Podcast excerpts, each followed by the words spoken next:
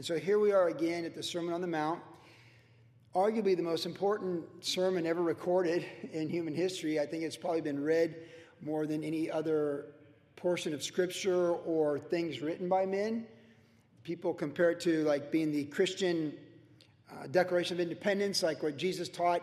And really, with the Sermon on the Mount, when you look at the teachings of Jesus in the Gospel of Matthew and in other places like Luke chapter 6, particularly, you see the consistency of the themes that Jesus taught on. And remember, we're told in the Gospel of John that no one has seen the Father at any time, but the only begotten of the Father, the Son, Jesus Christ, has revealed God's heart to us, God the Father's heart. So when we're reading the Sermon on the Mount for the next few weeks, we're really we're understanding what was God's heart for the law when he gave the law in the Old Testament. We're understanding what is God's heart for humanity when he as he sent his son to die on the cross for our sins. And we're understanding what is God's heart for his church. Uh, Danny prayed about the body tonight and the body of Christ, who we are and what we are in each of our generations and our timelines for the Lord. And so this is a this is our declaration of independence. This is like this is what really matters and praise the Lord. When we come to Christ and we receive him as Lord and Savior, he fills us with his spirit. And what we're going to be reading for the next few weeks in all red letters he equips us to live that. Because if we're trying to do these things on our own there are high ideals like there are high ideals for human behavior and human interaction and social functioning and relationships with people. But the beauty for the disciple of jesus christ is that he gives us the power to be this person.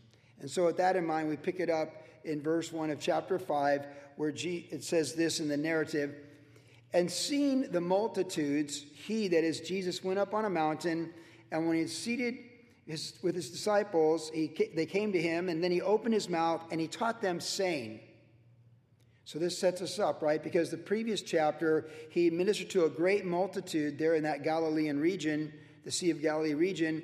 And then there's multitudes coming from all these places, but now he sees that multitude and he goes up to a mountain and now he's going to sit down and really we're going to we're going to get to disciples, right? Because we know that there's multitudes of people that will follow after anything, but when Jesus teaches the Sermon on the Mount, now it's like who's really who's going to who's going to be this person? In fact, when we were in Virginia in 1992, an epiphany from the Lord that first year of pastoring being the lead pastor at the age of 30.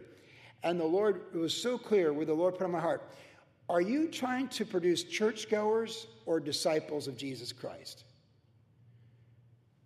Because in the South, in the Bible Belt, there's lots of churchgoers.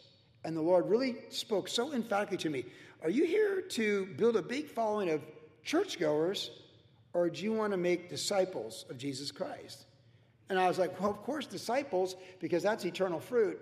And if you're targeting church growers, that may not have any fruit at all for eternity and not even maybe that much in time either. It was a defining moment for me in ministry just three years into the pastoral calling. And so tonight we, we go forward with that idea that Jesus is separating the disciples from the multitude.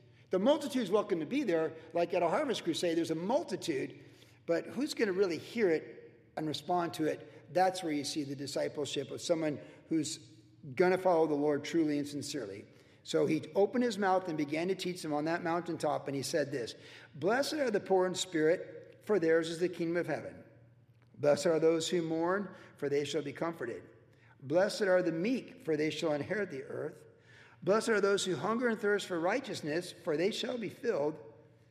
Blessed are the merciful, for they shall obtain mercy. Blessed are the pure in heart, for they shall see God. Blessed are the peacemakers, for they shall be called sons of God.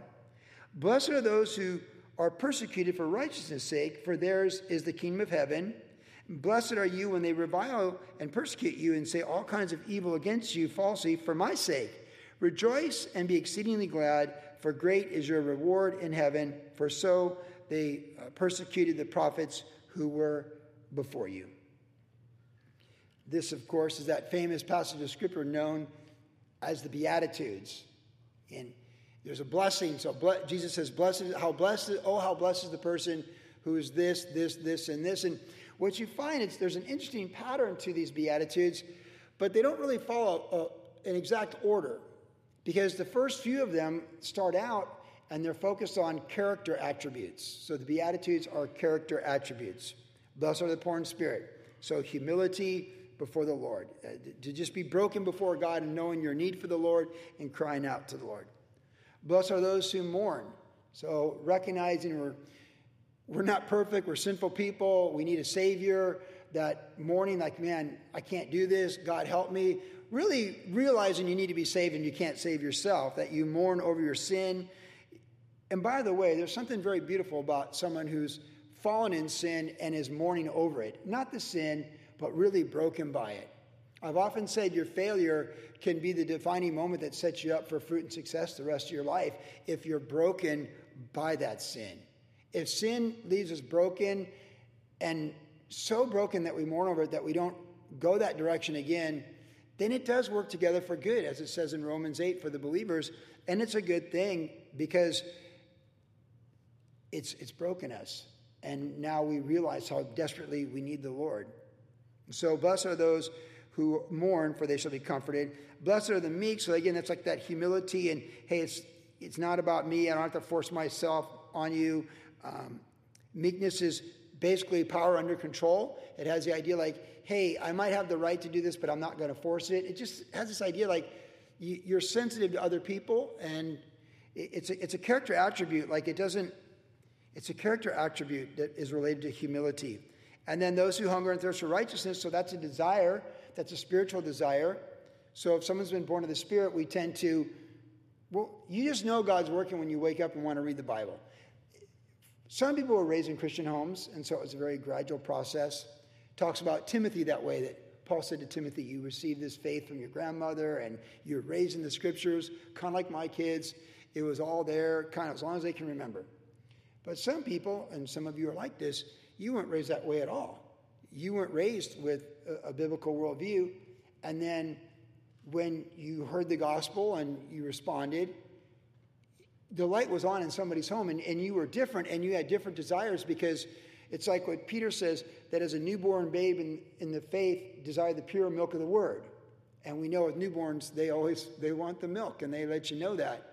And Peter the apostle, led by the Holy Spirit, made that comparison for when someone's been born again or born from above, that they're going to have those spiritual desires.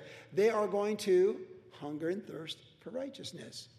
And it's pretty awesome when Think back in your own life, maybe when that happened in your life. Isn't that like, for me, I, I can never forget it because it was 1987. I remember I went to church on a Sunday morning at the Calvary Chapel there in Encinitas, North Coast Calvary. the time I was in Encinitas at Vulcan Square. And uh, I went to church on Sunday morning. I was like, man, this is great. I know the surf was good, but you know, it's okay. this is better. This is better than surfing right now. And so I went to church, and then like later on in the afternoon, I'm like, hey, they had a service tonight at six. I'm, I'm going to go back to church tonight. I'm like, whoa, this is crazy. Because growing up, you know, uh, having to go to church, uh, like a, a, a, rules and regulation with my Catholic mom, it was like, yeah, you just do it. It's like paying taxes. I just do it in, you know, one hour and you know, you know it's good. The Catholic Mass was good for me as a kid. One hour, you know it's done. It's like a class at school that you know, whatever. But then I wanted to go to church. Can you relate to that? Like you really, like you really, you wanted, well, I wanted to listen to K-Wave instead of K-Rock. It was 1987. They weren't that far apart on the dial, right? 107.9, 106.7, right? I mean, but I, no one said, hey, you better not listen to K Rock, you're a bad Christian. I'm like, I, I don't want to listen to those guys. I want to listen to Pastor Chuck, right? Man, blessed are those who hunger and thirst for righteousness. It's a beautiful thing when that happens in your life and you choose those things and you go after those things. And isn't it a beautiful thing to see it happen in other people's lives? Isn't it great to see people who were once in bondage to certain sins, like renounce those sins and really go forward in the good things of the Lord? Hit these first four poor in spirit, those who mourn, the meek, and those who hunger and thirst for righteousness.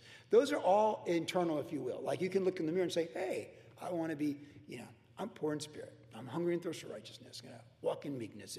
Those are personal choice characters, self determined character things, okay, that really deal with you. In other words, you have control over those things, just who you are in your person. But if you look at the next one, blessed are the merciful, for they shall obtain mercy. Okay, this, this is a big one. Because there's a blessing on being merciful, and there's a promise to, in showing mercy, you'll receive mercy. So we have a couple things here. First of all, God is merciful. And we know that mercy is defined as not getting what you deserve. Mercy is when you should have got something and you did it. Like you should have been suspended, you should have been fired, or whatever, but it didn't happen. It's like a get out of jail card, if you will. That's what mercy is. Like you were clearly guilty. This was the punitive damages for that, the punishment you should have, and yet somehow you, you, got off the hook. Back when surfing was my life, even before I was a pro surfer, when I was about the age of 14 or 15, I had a friend, his name was Ken. He's an older guy, and he took me to surf contests and all this stuff. He had the greatest surf magazine collection imaginable from the 60s. All the old surfer and surfing magazines from the 60s. And I would look at those things it, it, when I was at his house. And, um, you know, I, I had a problem stealing stuff when I was young, but it all came back on me, so don't worry too much about it. Remember the story? I stole the bike one day, and then someone stole my surfboard the next day. I was like, hmm, hmm, hmm, right? Like it all, it all, God brought the justice that way. But I snuck into his house and I stole all his surf magazines. yeah, I know.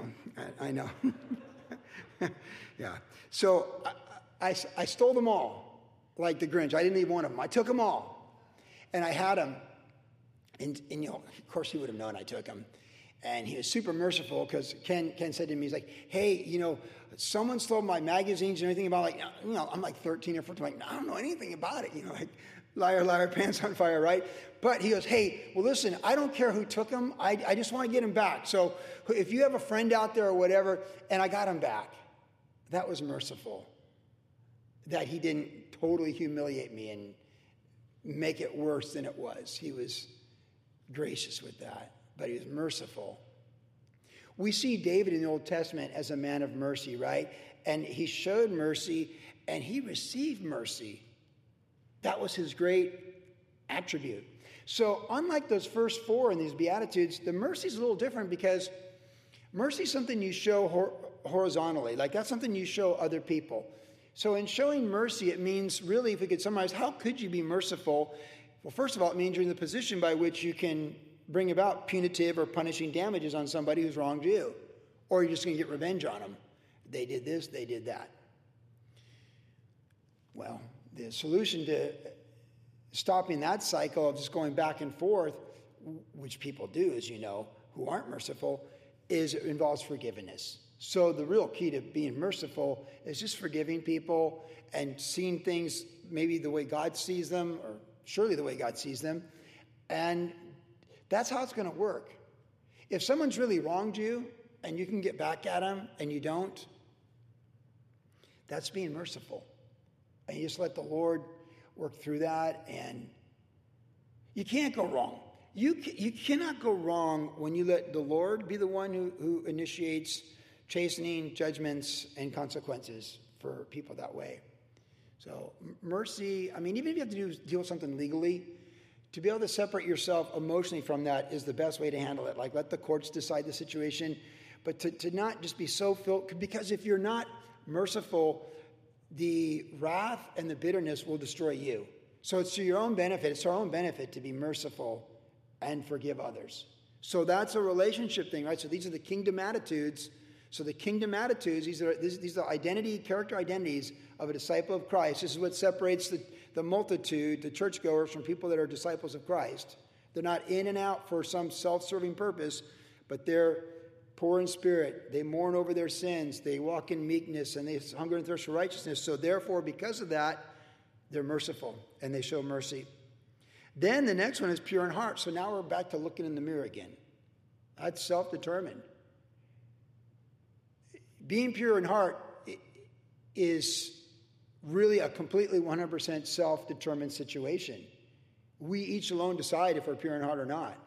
It has nothing necessarily to do with how someone else affected you or things that happened to you. Pure in heart is a, is a character attribute that just says, hey, we want the washing of water by the word of God. We, we fear the Lord. We choose to fear the Lord, and we want to keep things right and go right. So we had four that are like basically looking in the mirror. The fifth one is walking outside your front door. Number six here is looking in the mirror again.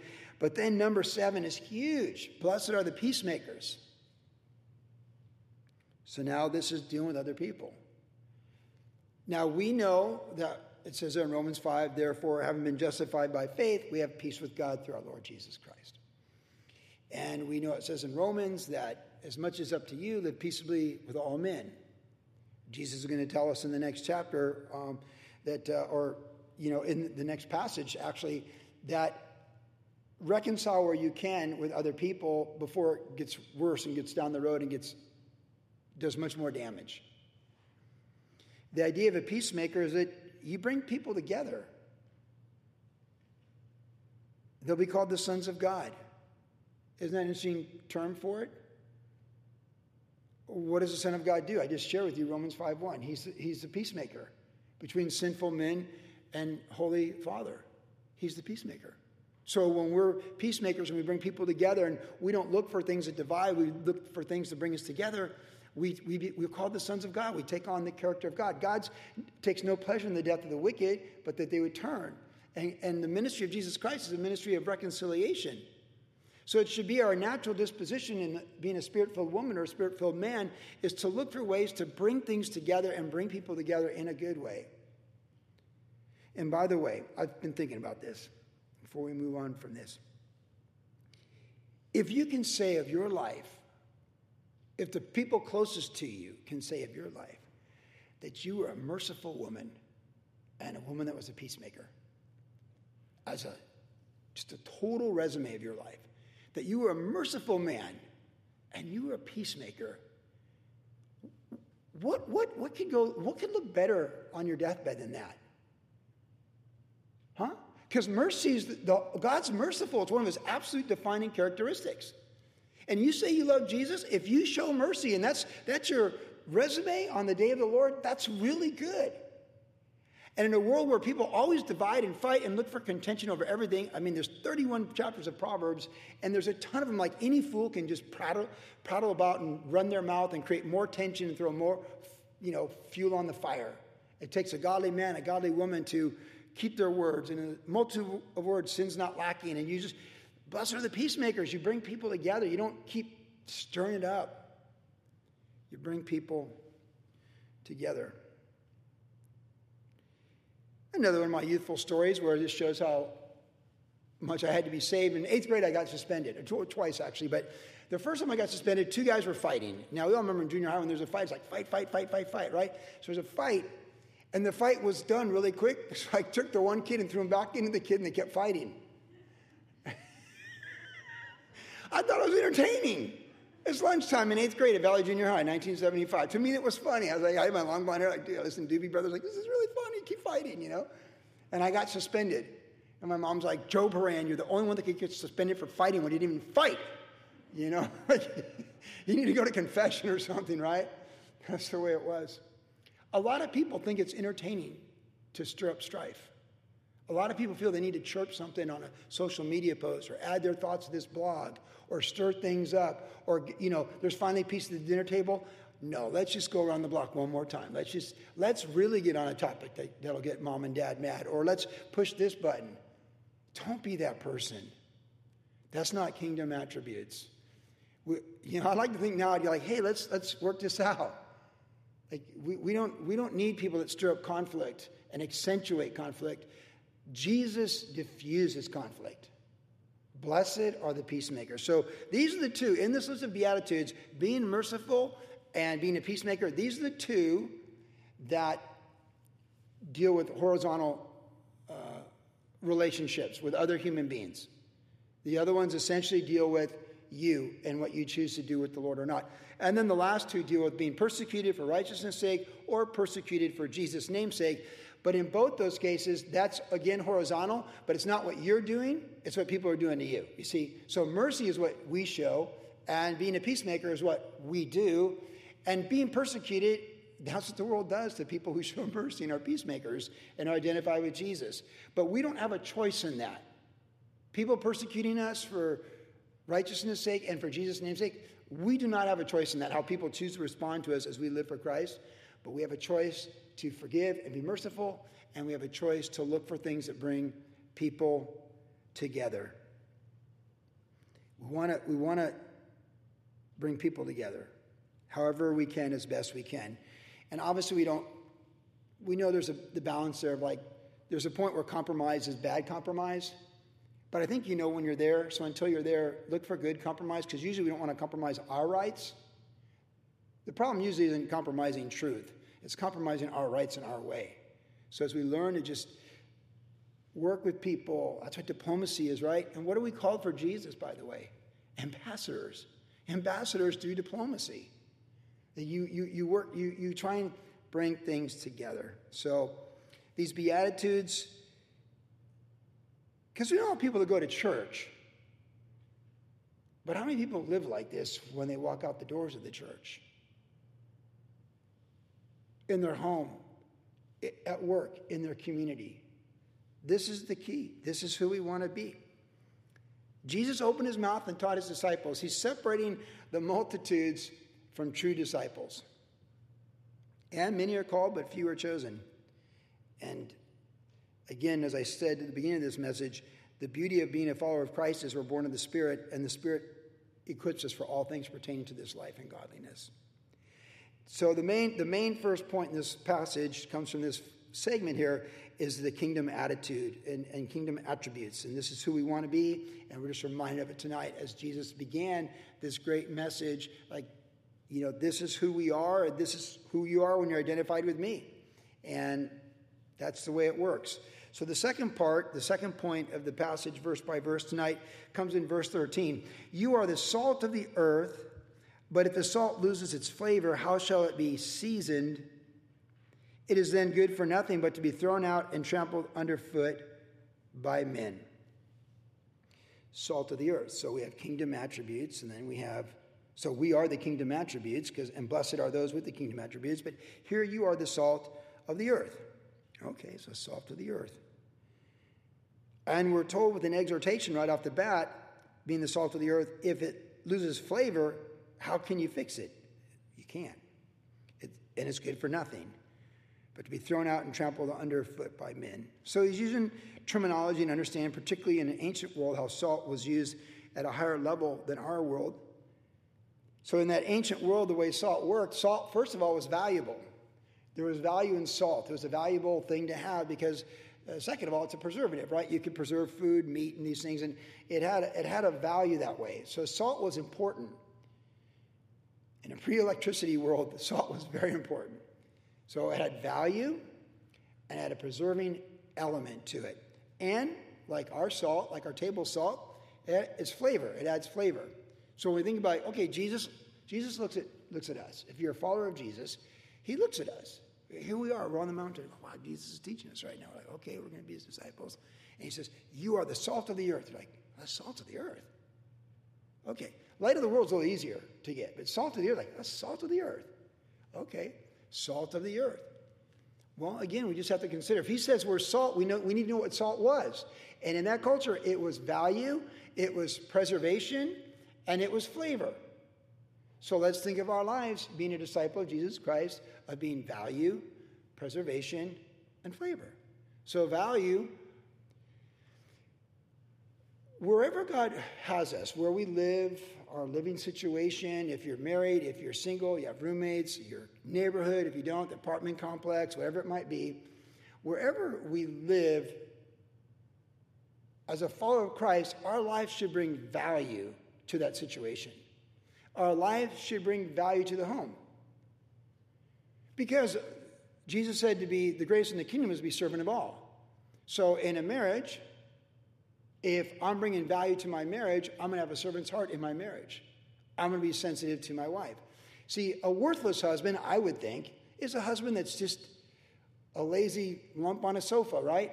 Like a worthless husband without value is a husband who just, it's all about him. He's the center of the universe. The gravitational pull is him, and everything orbits around him, including his wife and his kids and his grandkids and the people he works with in the neighborhood. It's all about him. We all know that guy. He could be your neighbor. Just don't let it be the man you see in the mirror. But it's all about him. That man has really no value for the kingdom. He hasn't figured it out yet. And you know, a lot of those men go to church too. And they're just playing church in their mind. A man of God, a man in a marriage who has value, values his wife after the Lord above all else, and will lay down his life because he loves his wife and will lay down his life for his kids. His, he's, he's, he doesn't worship his kids, but he's there to die for his kids and to raise his kids unto the Lord so they can be fruitful when he's gone from this planet. That's a man of value. That man of value, when he goes to work, he brings value to work because he shows up on time. And he works hard. He does a great job. He finishes the job.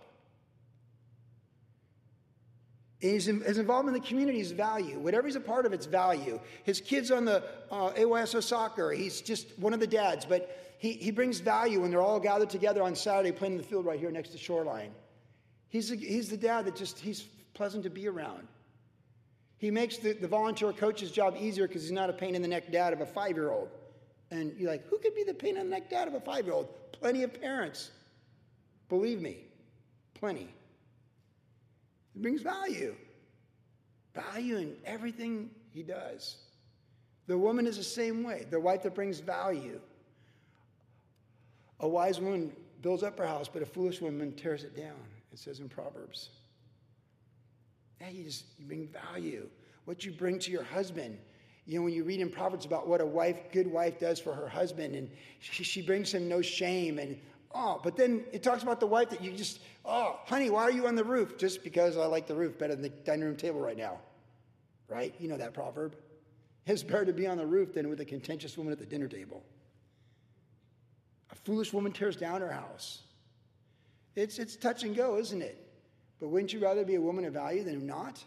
And wouldn't you rather be a husband of value or a single, a roommate of value? I mean, you have three singles living in a room together in a college dorm or as adults in their 40s or 50s, adult siblings. If they all go to church and say they love the Lord, I would hope one of them at least brings value to every day when the dishes need to be done or the trash needs to be taken out or this or that. Like, that's value. That's being the servant of all. That's the value. This is what separates us from the world that type of value. And then preservation to restrain evil. Salt is a preservative. It's preserving health and, and restraining putrid things, with meat particularly.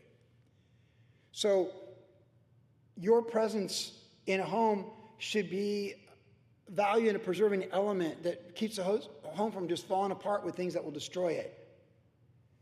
You're not turning it down, you're, you're, you're, you're godly restraint against things that are ungodly. And When you go to work, when, when people start compromising and lowering their standards, you walk in them like, no, quit talking right now. Don't talk about that in front of him. Because you're preserving the element. When they're talking about how to rip people off, oh, you can get persecuted for it. That's why he said in the Beatitudes, Blessed are you when you're persecuted for righteousness' sake. But you preserve integrity. When you go to work and, and you're, you're not part of the problem and you're part of the solution, and you're transparent, and as we say, doing a having a skill set that's sufficient to do the job, and the character to do it at the right price is priceless.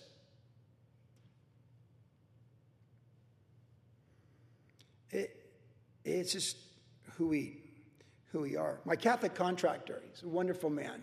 Been doing some work. I'm telling you, if you ever need a contractor, I got the contractor. You know what I like about someone that makes a bunch of money, does a great job, shows up on time, everyone has a cement of work ethic, skill set, and work ethic.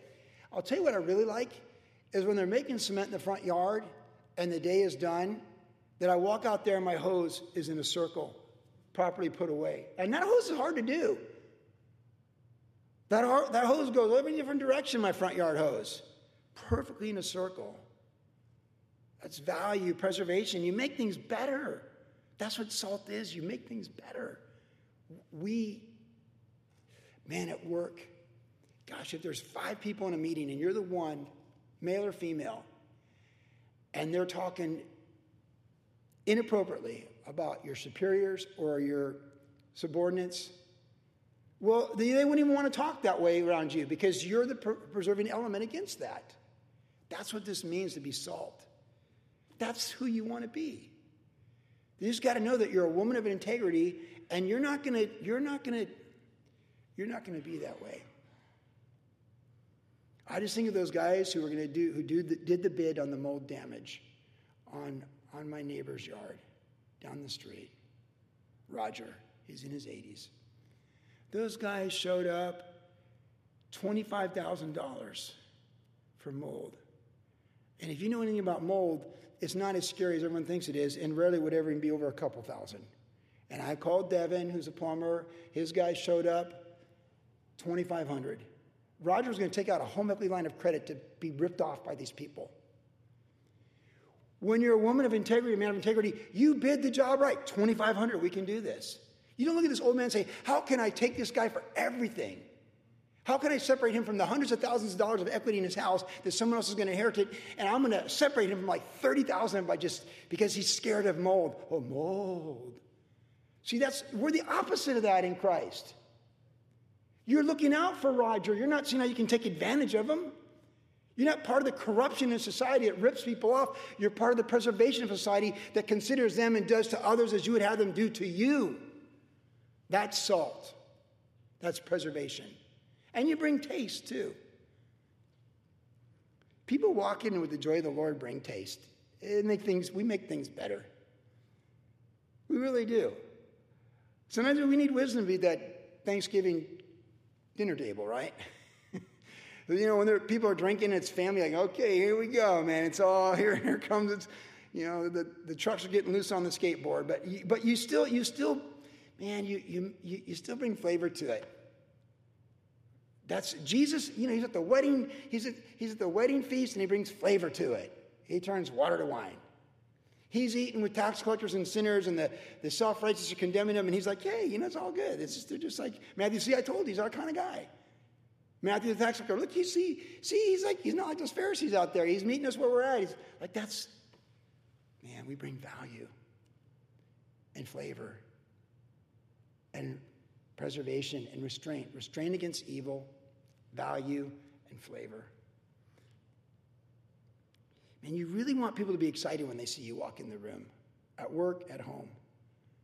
Preservation, flavor, value. That's what it means to be salt. If you're like, mm, that's good, good stuff. And the last one is the light of the world. So we see here in verse 14, you are the light of the world. A city that is set on a hill cannot be hidden, nor do they light a lamp and put it under a basket, but on a lampstand, and it gives light to all who are in the house. Let your light so shine before men that they may see your good works and glorify your Father in heaven.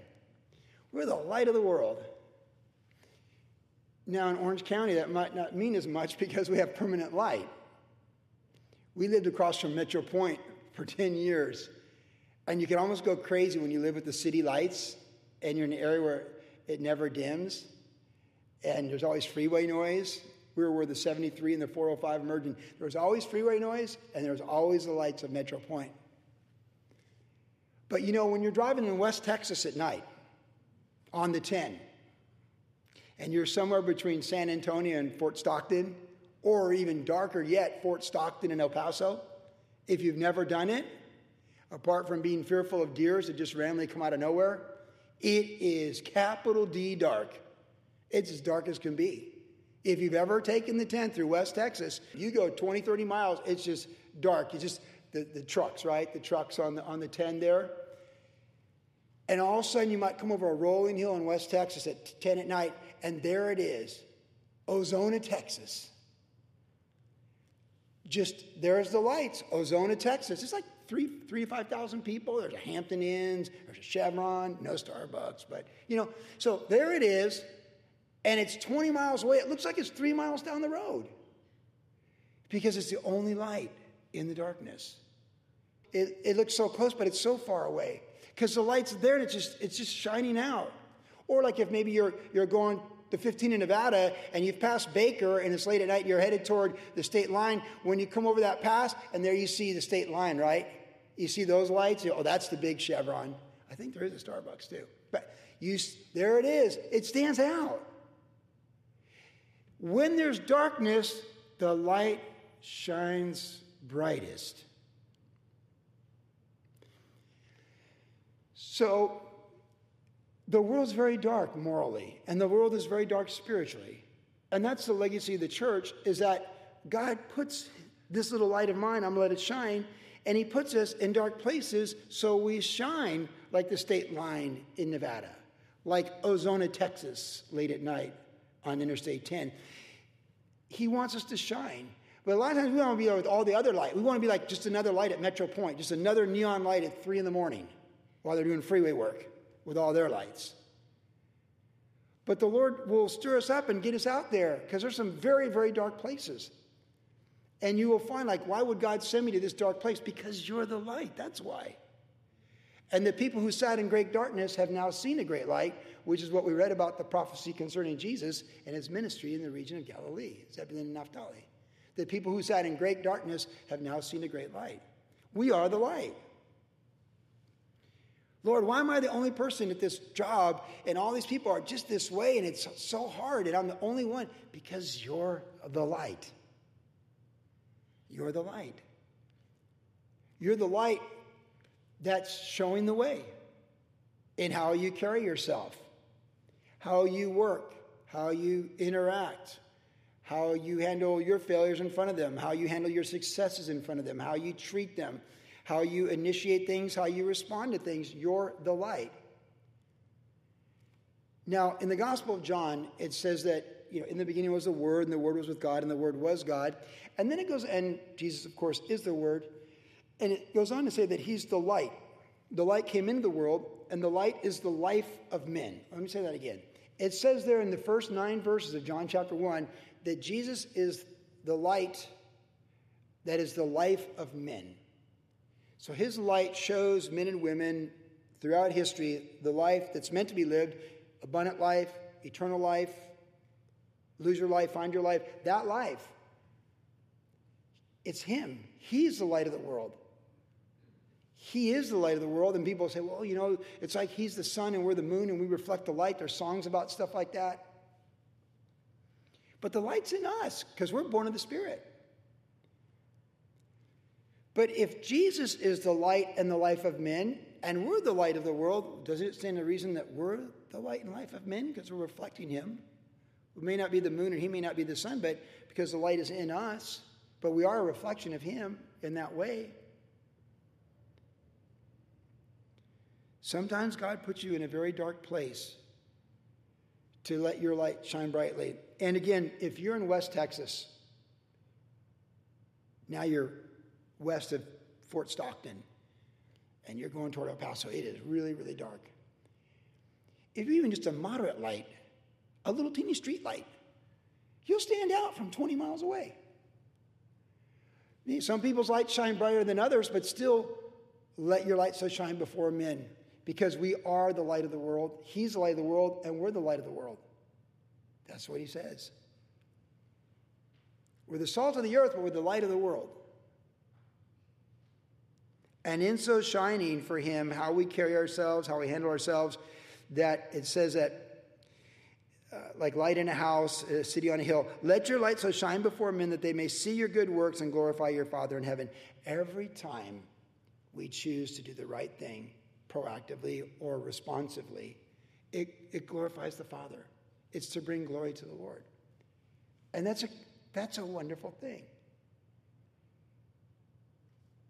We're pilgrims. We're passing through.